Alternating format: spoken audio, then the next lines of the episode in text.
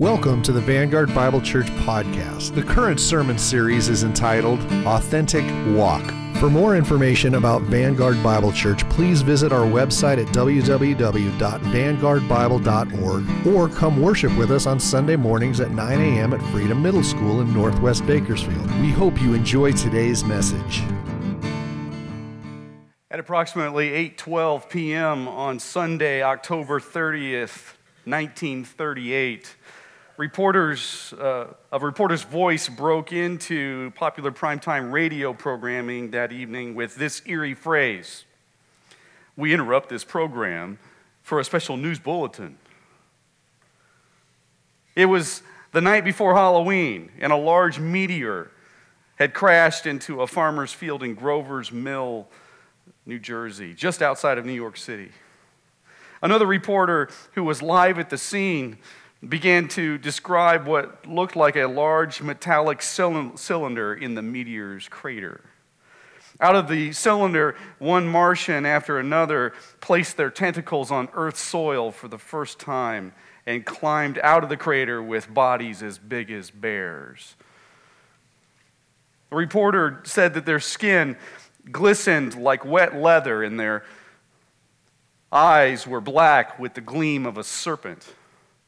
The reporter then describes these Martians mounting on walking war machines that fired heat rays and released a poisonous gas that annihilated 7,000 National Guardsmen that had responded to the scene.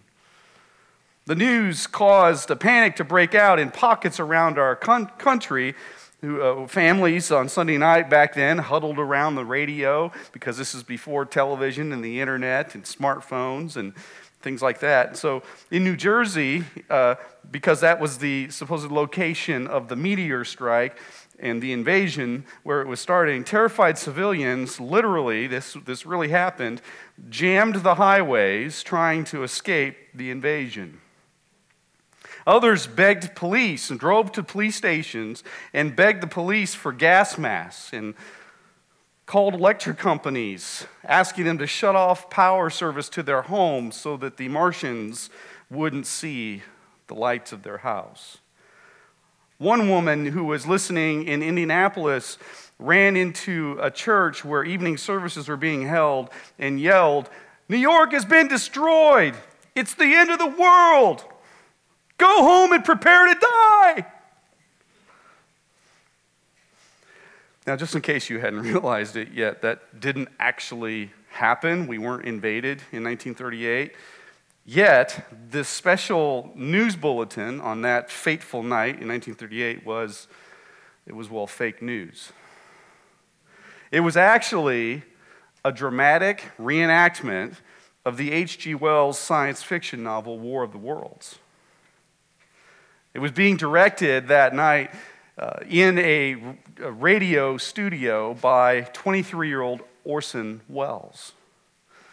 Welles wanted to make his show so gripping that listeners wouldn't even think of changing the channel on their radio.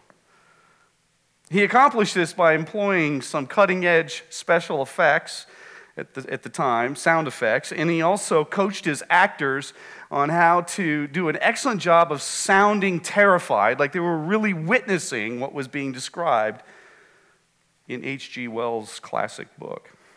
What resulted was a primetime radio broadcast that was so compelling, so cunning, and so convincing that thousands of listeners thought it was real news. In fact, I, it was, it's interesting. I was doing a lot of reading up on this.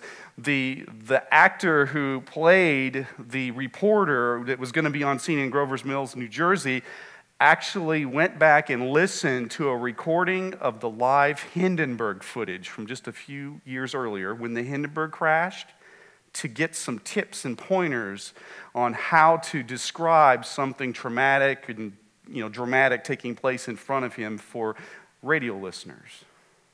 That's how, that's just an example of the great lengths they went to to make War of the Worlds over radio sound real. Well, Historians believe the biggest cause of the panic was not only the realisticness, I'm not sure if that's a word, but of the broadcast, but also the timing in which most listeners tuned in. You see, on that evening, a majority of listeners would tune in at 8 o'clock to the most popular, highest rated show was on NBC radio, and it was a ventriloquist named Edgar Bergen in his dummy Charlie McCarthy. Well, at about 8:12, 12 minutes past the hour, NBC went to a commercial break, and so imagine back then not liking commercials, people channel surfed and they flipped over to CBS where Orson Welles and his troupe were doing the live reenactment of War in the Worlds. What they missed when they flipped over to CBS to hear Orson Welles is they missed the introduction at 8 that said this is what we're doing basically. We're, we're you know you're now listening to uh, war of the worlds. When they tuned in at 812 it sounded like a breaking news broadcast so, interestingly, the FCC actually investigated CBS for the show and found that no laws had been broken. The FCC was responding to a public outcry over people being deceived by the uh, play, the radio play. Years later, Welles maintained that he never intended the radio play to be a hoax. He just wanted it to be gripping and compelling and as realistic as possible and he never anticipated the chaos that it would create. The Orson Welles War of the Worlds story is rock solid proof that there is a lot of fake news out there. Fake news has been leading people away from the good news ever since the Christian church began. And this is what the Apostle John wants to warn us about as we continue our series in 1 John called Authentic Walk. Would you open your Bibles with me to 1 John chapter 2? And I want to invite you to also take out your sermon notes and follow along with me as we look at 1 John 2. If you forgot your Bible, just raise your hands. We can loan you one of ours. We've got plenty to go around. We want you to be able to follow along and see what we're talking about this morning. Our theme verse for this series is 1 John 2, verses 4 and 6. I should say theme verses. Uh, if you haven't already, I want to encourage you to underline them in your Bible or highlight them. Uh, let's read it out loud together 1 John 2, verses 4 and 6. Whoever says, I know him, ought to walk in the same way in which he walked.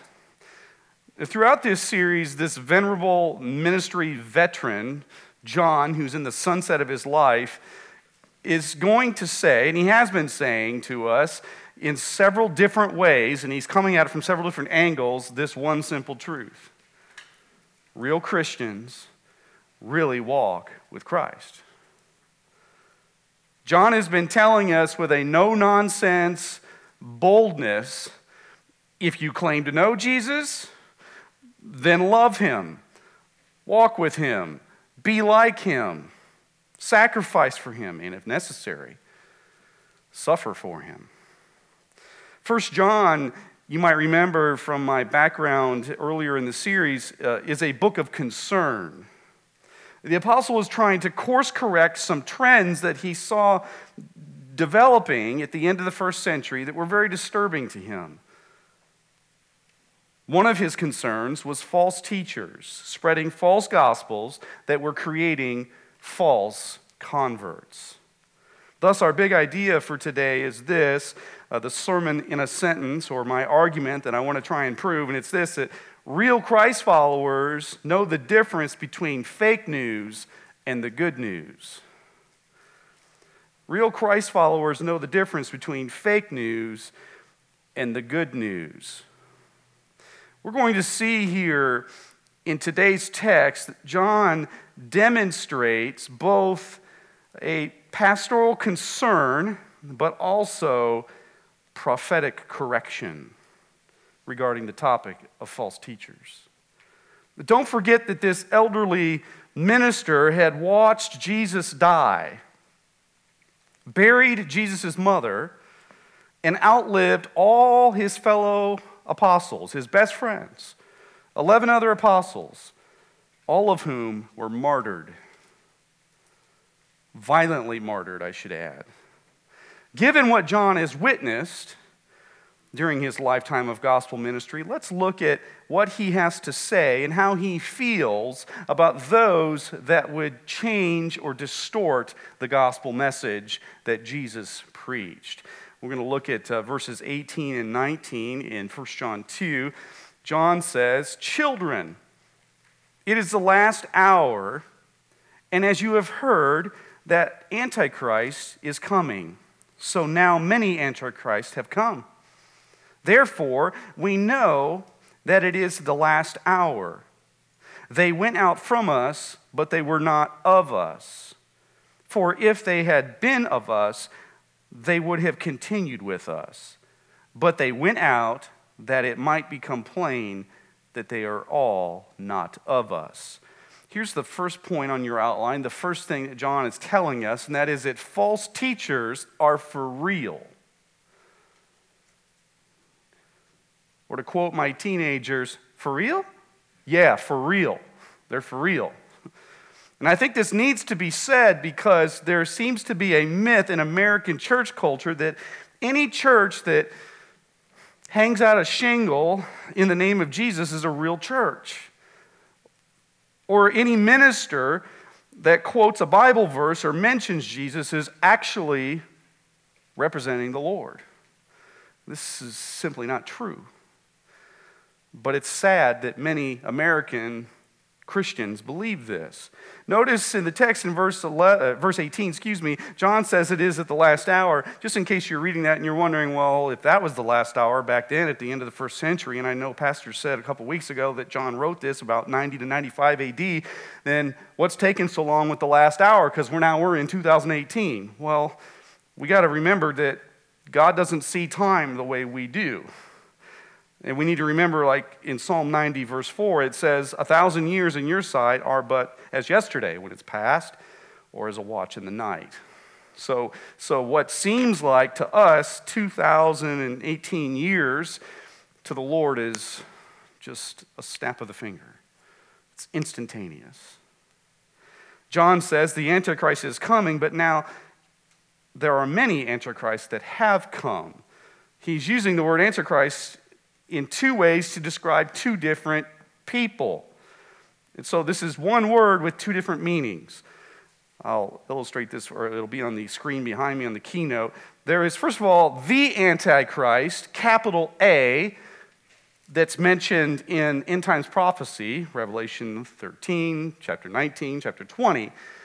Uh, John is saying here, you know the Antichrist is coming. That's the capital A bad beast guy in Revelation. But then he says, many antichrists have come. Small a, he's referring to false teachers in the second example. False teachers that oppose the gospel. They are anti, they are against Christ. John then says in verse 19, they went out from us. He's clarifying these false teachers used to be members of the Christian community, but they were not actually of us. And in fact, their going out proves they were really not part of us. They weren't on the team. They were, they were, they were just sort of hanging out. They were, they were not roadies, but they were, uh, they were groupies. They were just kind of hanging out, enjoying the benefits, but they weren't actually on our team. What were these false teachers communicating that was so bad? Well, I won't bore you with some of the historical details of the various groups, but let me just say, uh, for the sake of time, some taught that Jesus was not really God. Some taught that Jesus was not really man. Some believed that the resurrection didn't actually take place. All these are distortions of the gospel that are significant and they create significant problems. And they undermine God's desire to redeem people through the message of the gospel. There are several places in the New Testament that warn believers not to be led astray by false teachers. I'm not sure if you realize this, but I, I discovered this this week in my studies. Just about every church that an apostle wrote to in the New Testament was warned about false teachers or had false teachers in it. I never actually realized that until this week. Let me just show you a few examples uh, on the screen behind me. 2 Corinthians chapter 11 is where Paul corrected the Corinthians for believing false teachers. So that's the church in Corinth there. Then there's Galatia. The church is in the, in the region of Galatia, Galatians chapter 1, verses 6 through 9. Paul rebuked the Galatians for believing false teachers there. They were Judaizers. Then there's Colossians 2, the church in Colossae, where Paul urged the church in Colossae to, to resist false teachers. Don't believe them, what they're telling you, he says. And then there's Timothy, who was ministering in Ephesus in 1 Timothy 4, verses 1 through 4, chapter 6, verse 3, 2 Timothy chapter 4, verse 3, Paul warned Timothy about false teachers in Ephesus. Oh, and then there's Titus, who was on Crete, another part of the world, several hundred miles away. An island off the coast of Italy, isolated in the Mediterranean. There's false teachers there too. Paul talked about those to Titus in chapter 1, verse 10, verses 10 and 11. And then there's 2 Peter where Peter devoted an entire chapter to exposing false teachers. I say this because I want you to realize that when believers don't know the scriptures well, they are more likely to follow false teachers who stir their emotions with fake news. Just because someone is able to move your emotions doesn't mean they're actually telling you truth. The famous French military leader Napoleon was famous for this. He had the incredible ability to stir emotions of the common man to demonstrate uncommon valor and patriotism. One of the ways that Napoleon did this was by telling a story to various uh, regiments that he would visit to inspire the troops. He told a story about a soldier that he met once while visiting troops on the battlefront. And then he repeated this story every time he would go out to visit troops to increase morale. Apparently, this soldier was missing an arm that he had lost in battle, and so the soldier proudly wore the coveted Legion of Honor medal uh, on his uniform. So Napoleon asks the soldier in this supposed story, How did you lose your arm? And the soldier replies, At Austerlitz, sir. And then Napoleon asks him, And so for that you receive the Legion of Honor medal? Yes, sir. It's a small token to pay for a decoration. To which Napoleon says, in this supposed story, You must be the kind of man who regrets he did not lose both arms for his country. To which the soldier then replies, well, then what would have been my reward? And Napoleon then declares, I would have awarded you a double Legion of Honor. And then, according to Napoleon's version of the story, as he repeats this and recounts this to various regiments that he visits, the patriotic soldier then draws his sword and immediately cuts off his other arm. The story circulated throughout the French army for several years without ever being questioned because it was Napoleon and it was inspiring. Until finally, somebody, one soldier, finally, years later, went, wait a minute, how does a one armed soldier cut off his other arm? I know some of you are going, oh, now I get it. Okay. Yeah. Oh, oh, oh, I, okay. See, then if, oh, I got it. Okay. Okay, I'm picking up what you're laying down, Pastor Cary. Well, here's, here's an application that comes to mind, um, I think, from the first couple of verses here, verses 18 and 19, and it is we need to accept the prevalence of false teachers. If, if they're mentioned in just about every New Testament church, you know as well as I do when we're doing Bible study, repetition means something when, when the Holy Spirit inspires the authors of Scripture to repeat something, we need to go, okay, heads up, what's, what's going on here? There seems to be this naive gullibility in our country that thinks only cult leaders are false teachers, like David Koresh or Jim Jones. Like, you've got to be like one of those guys, have your own army, your own compound. Like, oh, that's a false teacher.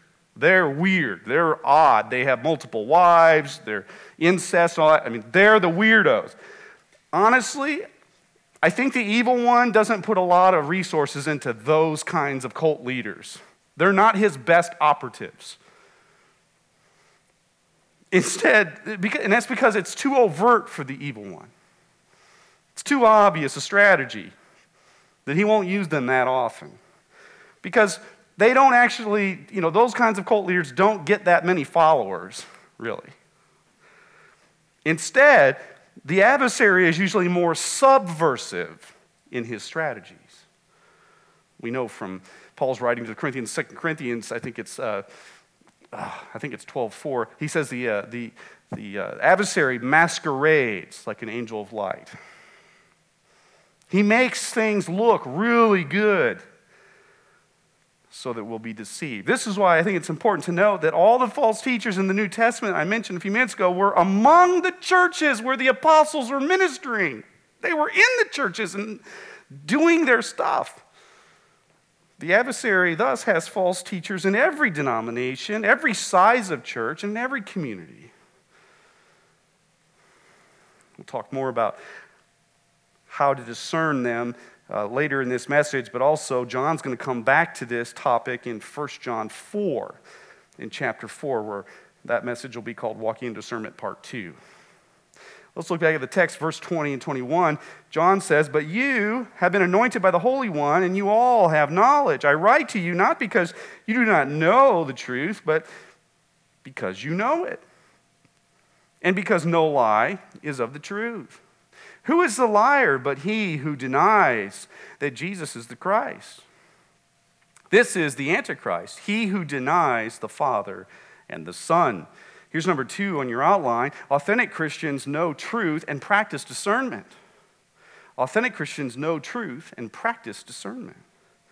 John says, You've been anointed by the Holy One. That's a reference to the indwelling Holy Spirit that's given to every born again believer at the point of their conversion. In John 14, verse 26, we're told the Spirit was sent to remind us of God's truth as recorded in His Word. In John 16, verse 13, we're also told the Spirit helps guide us into truth. The Holy Spirit always leads and speaks in conjunction with what God's Word has already said. He doesn't reveal any new things. So, thus, John says, it's not because you don't know the truth. There's an assumption here that the believers that John was writing to know the scriptures, and the scriptures reveal truth. So, what is truth? Well, here's a quick definition for you truth is that which is based on objective fact in indisputable reality. It's that which is based on objective fact in indisputable reality. Unfortunately, objective truth has become a thing of the past in our culture Sincerity has become the new truth. Have you noticed that? It's the world says now it, it doesn't matter what you believe so long as you believe it with your whole heart. And if you believe it with your whole heart, that has now become, quote, your truth, your personal, individualized truth. The problem with this is that sincerity is just as deceitful as stirring the emotions. And so, thus, when believers don't know the scriptures well, they are more likely to follow false teachers who are sincere with their fake news. Just because someone is sincere doesn't mean what they believe is true. I can believe with my whole heart that I can play basketball just as well as LeBron James but I can't. Doesn't matter how much I believe it. And if you're LaVar Ball, you believe that, but he's still, he's got his own truth there. Take, for example, the story I recently read about uh, the La Santé prison in Paris, France. It, it was built in 1867 and was so heavily fortified that only six prisoners were able to successfully escape from it in its first 60 years of existence. That all changed in 1927, though, when a prisoner named Leon Daudet uh, effortlessly walked out through the front gates. Well, how did he do that? What was his elaborate escape plan? Was it like in those movies about Alcatraz? Did they, like, you know, dig a trench with a spoon for five years or something? No, no, no. Not this guy. In 1927, Leon Daudet, he, he had a friend call the warden to tell him with convincing sincerity that Leon had been pardoned. And so the warden, without checking, believed the phone call from Leon's friend. And it released him. Discernment, since we're talking about authentic Christians know truth and practice discernment, discernment is the ability to distinguish between what is true and what is false what is right and what is wrong, what's pleasing to the Lord and what's not pleasing to the Lord. It's being able to separate things that seem to mingle together and to parse them, to discern. So, how do we gain it? Well, here's our application. We gain it by learning real truth in Scripture. We gain it by learning real truth in Scripture. Anyone who professes faith in Jesus Christ needs to make learning the Scriptures a daily discipline and a lifelong study assignment.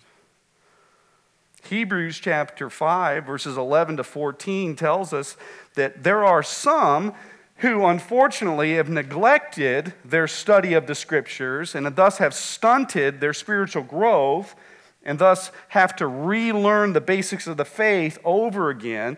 And the author of Hebrews says, says uh, they're, they're so immature spiritually that they need milk. They can't handle solid food. But then he says, others, though, that have matured, that have discernment, got it by training and practicing in the scriptures. They, they discipline themselves in the study of the scriptures. He uses the words practice and training. Besides showing us how to love the Lord and reminding us how much He loves us, God's word is knowing is absolutely non negotiable for a professing believer. And now, in the 21st century, with all the apps and books and resources that we have, and the internet and study tools that are available to us, there's just no excuse not to know the scriptures. We, we have no excuse. We can't say, like 200 years ago, before the printing press was built, oh, I don't have a copy of the Bible, or I can't afford a copy of the Bible, because that was the problem 200, 300 years ago. Nowadays, we have access to it. So, knowing the scriptures is a non negotiable, and that's because believers that don't know truth become victims of deceivers. So, if you don't commit to daily studying the scriptures and then making it your lifelong study assignment, you are setting yourself up to be duped, to be fooled by fake news. It's dangerous, I think, too, to assume that the Lord will have compassion on those that followed false teachers when He has provided so many true ones. And He's provided His Word and so many resources to study it. So we need to be careful not to presume on the Lord's compassion, like, oh, you know, he'll understand that I was busy. I didn't have time to study. I was traveling a lot, or I had a lot of kids, or my kids were in sports, or I wanted to watch the news instead in the morning, or get on social media, or whatever. No, no. But when we stand before the Lord, there will be no excuses for failing to know His Word. Thus, real Christ followers know the difference between good news and fake news. Look at verses 22 and 23 with me now. He says, uh, he continues on, uh, verse 23 No one who denies the Son has the Father, and whoever confesses the Son has the Father also. Here's uh, number three in your outline false teachers oppose the true gospel, they're against it. They want to stop it. They don't want it spreading. And I honestly think many false teachers don't even know they're being used by the adversary. I think they're blind and naive uh, to, to know that the adversary is using them to lead others away from the true gospel of repentance and faith in Jesus Christ.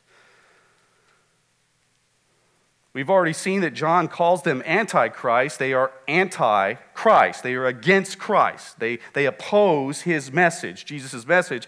In, in this context, though, in Ephesus, where John was most likely ministering, there were false teachers denying the deity of Christ or disassociating Christ the Son from God the Father. Now, there are countless other gospel distortions that have developed since then, and they vary from context to context. But why does John hate and God hate false teachers? Well, here's uh, A, B, C, D, and E on your outline. I'm going to give you five characteristics of false teachers. The first thing is they add to the gospel. Some false teachers add to the gospel. A common example of this is uh, legalism. You've heard the term, I'm sure. I call it the performance gospel. This is the false gospel that subtly teaches that good works are required to earn salvation because Christ's work on the cross wasn't sufficient. It's not the same as discipleship. You see, discipleship and following Christ is we should want to do good works if we know Jesus because we love Jesus. But those good works don't save us. Some that don't want to follow Christ somehow twist that and say, oh, well, that's legalism, requiring me to walk with Christ. That's heresy, actually. I think it was A.W. Tozer once said if we start to call discipleship legalism, we commit heresy. If we start to call obedience legalism, that's heresy. That's not true. In Crete and Galatia, false teachers claimed that men had to be circumcised in order to be saved. In Ephesus, false teachers claimed that you needed to avoid marriage and certain foods in order to be a legitimate Christian. These are just some examples of performance based gospels. So, A, they add to the gospel, but B, some false teachers, you want to guess what that one is? Subtract from the gospel. They subtract, they take things out of it. The most common and popular example of this in our culture today is what I call the permissive gospel. The permissive gospel is so popular because it offers forgiveness without having to repent and forsake the sin that Jesus died for. The permissive gospel says, Come, God loves you, and, and you can have forgiveness, and, and, and you don't have to suffer anymore, and just walk with the Lord. You can go to heaven, and you don't have to change. You can keep on living the way you're living. This leads to a lot, of, a lot of professions of faith because who wouldn't want that? You mean I can keep my sin that Jesus died for, and that's the whole reason we got into this mess. The whole reason I was separated from God is my sin. Jesus died for my sin, so I can go to heaven and still have my sin? Sign me up. I want that. But it's heresy. So it leads to a lot of professions of faith because there will always be more people who want to receive eternal life without having to give up their sin. Another manifestation of this hyper grace gospel is the lie that you can claim Jesus as Savior, but you don't have to make him your Lord. But Paul says in 1 Timothy chapter 6, verse 3, that a gospel without godliness is a false gospel. Thus, subtracting the vegetables from the gospel we don't like and keeping only the sweets that we like so, leaves us basically with big numbers, but it doesn't populate heaven. And the adversary loves that. The 19th century British bishop J.C. Ryle once said this about false teachers and their doctrine. He says, The plain truth is that false doctrine has been the chosen device which Satan has employed in every age to stop the progress of the gospel of Christ. Finding himself unable to prevent the fountain of life from being opened, he has labored incessantly to poison the streams which flow from it. If he could not destroy it, he has too often neutralized its usefulness by addition, subtraction, or substitution. Spot on. Here's letter C. Another characteristic of false teachers they teach what is empty and deceptive. This is in Ephesians 5, verse 6, Colossians 2, verse 8, Titus chapter 1, verses 10 and 11. In essence, what the apostles saying, or uh, uh, John, excuse me, Paul, he's writing to the Ephesians, the Colossians, and to Titus. Paul basically says there's no spiritually nutritious calories in their teaching. It's like candy. It tastes good, it's what you want to hear. There's no substance to it. It leaves your soul still feeling hungry. It's void of truth. Next, they are financially motivated. Letter D. 2 Corinthians chapter 2. Paul talked about this. Today, I call it the prosperity gospel. Prosperity gospel preachers are often guilty of this. They get rich ripping Bible verses from their context and making promises that God never made. And they do all that instead of enriching God's people with the true gospel. Paul spends most of 2 Corinthians trying to establish his own credibility, and he sort of has to it's a struggle for him. It's a fascinating read in 2 Corinthians when you understand what Paul's trying to do he, he's trying to deal with, in the ESV, they're, they're called super apostles. Um, he's trying to, without sounding prideful, he's trying to be humble, but he's trying to also prove he's legit because the Corinthians were believing these super apostles who were teaching false doctrine. They were better looking than Paul, they were better speakers than Paul, they were polished and, and looked good whereas there are suggestions, there are hints throughout the New Testament that Paul was not a great speaker, that he was short and ugly. Seriously. So, but that's why Paul says, hey, God uses the foolish things of the world to shame the wise. He uses the, he uses the weak to show that he's strong. Paul was able to say all that because he's like, look at me, you know? But the Corinthians were being deceived by super apostles. And because these false teachers are financially motivated, he actually calls them peddlers of the gospel, like door to door salesmen, selling the gospel to get rich off of. Letter E, they are morally corrupt. In 2 Peter chapter 2, Peter says false teachers don't apply the word to themselves. They teach things that they aren't willing to do. He describes them as selfish, sensual, and greedy. They oppose the gospel by undermining it with their lack of godly character. So, how do we apply this third point? False teachers oppose the true gospel. Well, I think we need to identify and avoid false teachers. This comes from Philippians chapter 1 verses 9 and 10. This is where Paul prayed for the Philippians that they would abound more and more in their knowledge of the scriptures and discernment. It's interesting to see that in verses 9 and 10 of Philippians 1, Paul puts knowledge and discernment in the same sentence, meaning one comes after the other. Your knowledge of the scripture should increase your discernment so you can distinguish what is good and evil. And Paul felt that was so important, he was praying that and wrote the prayer out for the Philippians. So they would know the true gospel and be pure and blameless. You see, according to Paul and other apostles, when, when someone gets saved, they're born again, they're like a toddler who, who has to learn the difference between a Cheerio and a toy.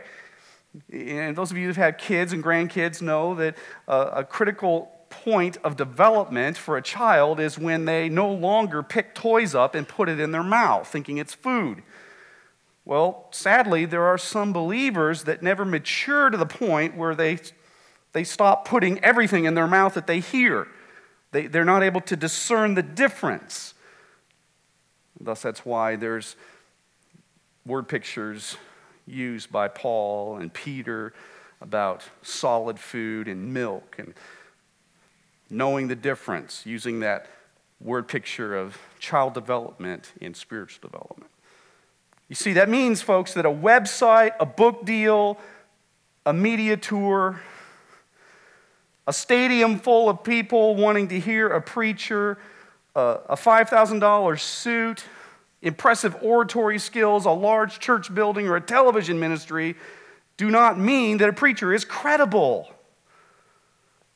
That's, that's all surface stuff.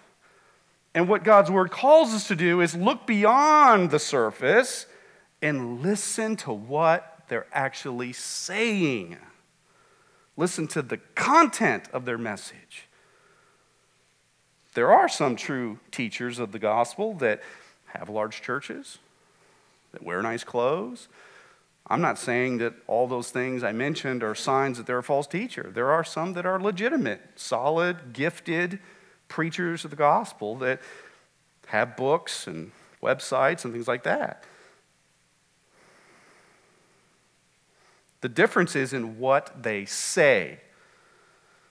The Lord wants us to know His Word so well that we are able to listen to content, watch it, listen to a podcast, open a book up, and go through it and go, no, wait a minute, that's not true. Because I know in God's Word right here it says this. Or that is true. Man, he's preaching truth because I know it says right here in this chapter, in this verse, it says this. That's what the Lord wants for us, where we can discern that's true, that's not. Some believers move to this level of maturity and some don't. And those that don't can be tricked by fake news. Look at verses 24 to 27 as we wrap up today's text. John says, Let what you have heard from the beginning abide in you.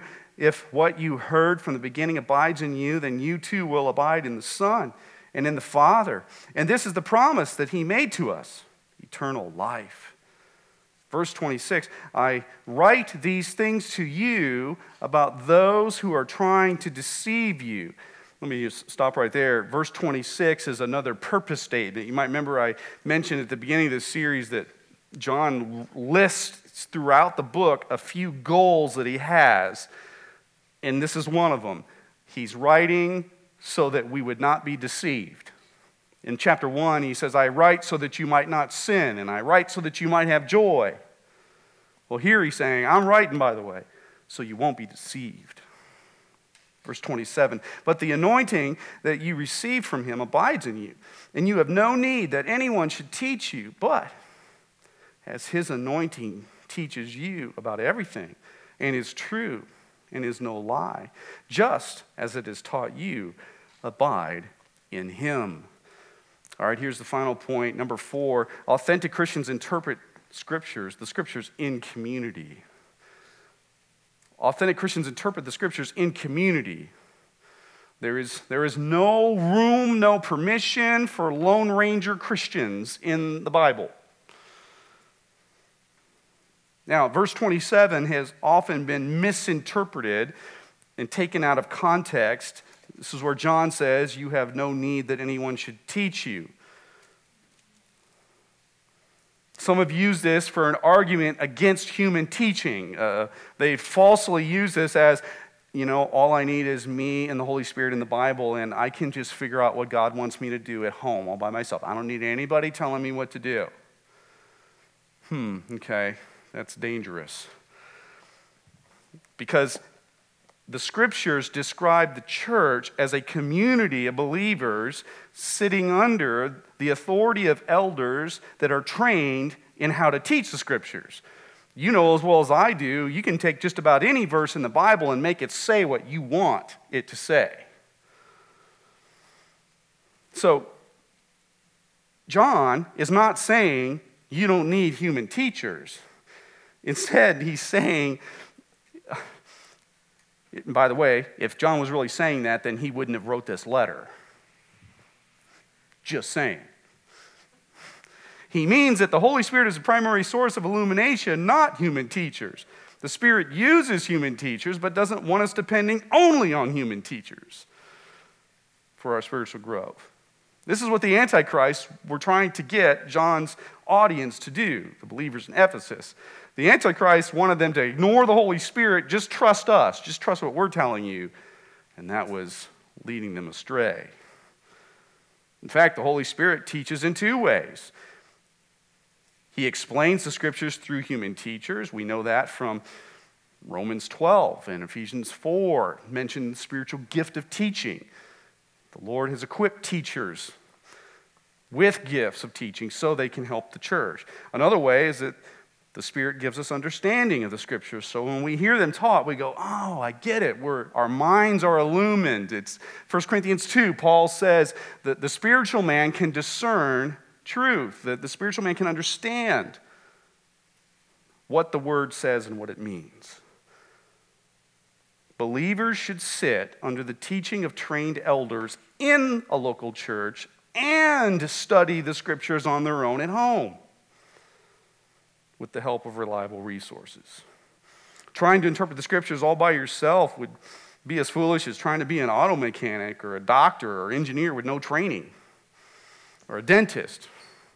Just walking into a dentist's office and grabbing a drill and going to town on somebody. So, where'd you go to dentistry school at? Nowhere. I just decided to let the Spirit lead me. Woo, woo, woo, you like that sound effect? Even I don't study the scriptures on my own. I, I, don't mean to give you the impression that I do. I hope I never did. I still rely on my training from Dallas Seminary, my master's degree from there. I still use Bible study tools. I have several in my office at home and a few on the internet that I use. And, and, and they're all from the best scholars of the world that have exponentially more wisdom and training than I do. They, they've given their lives to studying certain books of the Bible and know the historical context and the Greek and the Hebrew and all that stuff. And I use the Holy Spirit. And if those resources don't work out, I often consult with pastors that have more training than me. Some are in our network, I'll call up another guy. I've done that before. Hey, I'm having a hard time with this passage. You know, I've looked at this commentary, looked at this, and here's what he's saying, and I don't understand. How have you preached this before? Sometimes I get on a podcast from somebody who's much more gifted and schooled than I am, and I'll listen to another guy's sermon uh, who has a, a larger ministry and see how he interpreted a passage as I'm praying. But I seek out those that have more, tr- more training and know the word better than me. And that's a regular thing. So, application what do we do with this? How do we apply it? Well, we get equipped to study the scriptures in the church.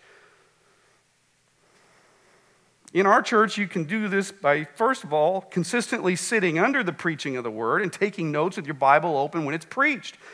One of the reasons I urge you to do this, and I've tried to teach you how to do this, and I know for many of you this is or at least some of you, you've never did this before Vanguard. You just sat passively and listened to the message. But one of the reasons I, I have urged you to open your Bibles, and I ask you to do it every Sunday, is because I want you to learn how to study the Word for yourself. And I, and I walk through observations, interpretations, and then give applications so that you can learn the process of inductive Bible study. I also do it because I want you to see that it's not me saying it, but it's God's word saying it. Or to quote a famous president, I want you to trust me, but I want you to verify what I'm saying. Trust but verify. I want you to look at it and see it for yourself. You should also be studying the scriptures at home in your daily quiet times and then reviewing what you've learned under the leadership of a, of a, trained small group leader. This is why I'm passionate about small groups. You need to get into a group and study the word with other believers. This also will help sharpen your discernment skills. So, authentic Christians interpret the scriptures in community. And we get equipped to study the scriptures in the church. Well, there's a war going on in this world for the souls of men. The adversary has embedded operatives in churches around the world to replace the good news with fake news. So hell is populated instead of heaven. Let's be committed here at Vanguard to learning and proclaiming the good news so this community here at Bakersfield isn't deceived by fake news. Would you join me as we close in prayer? Heavenly Father, uh, would you help us to grow in our discernment? Would you help us, Father, to be able to hear and, and, and watch truth and know that it is true, and then be able to see what is false and hear what's false and separate the two. Father, would you give us the ability to separate our feelings and emotions for maybe certain authors, preachers, churches, churches where family members are? Would you help us, Father, to set aside our feelings so that we can discern accurately what those churches are actually teaching? It's been made clear to us today, Lord, that this matters to you.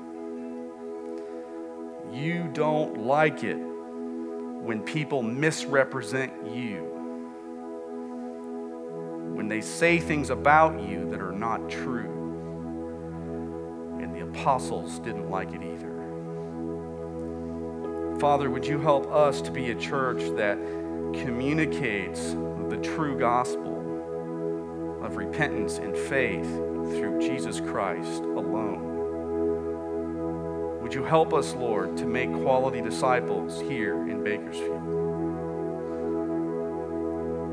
Would you expose, Lord, false teaching in this community and throughout the state and throughout our country for what it is? And would you bring about a revival in this community, in our state, in our country, a revival and a return to the true gospel of Jesus Christ? of discipleship and repentance and faith and obedience, of godliness. Father, would you bring back to our memory what we've learned this morning by your Spirit later this week? Would you help us to learn and grow in our knowledge of the Word like Paul prayed for the Philippians? Lord, I pray that for our church. Help us abound in our knowledge of the Scriptures so that we can abound in our discernment.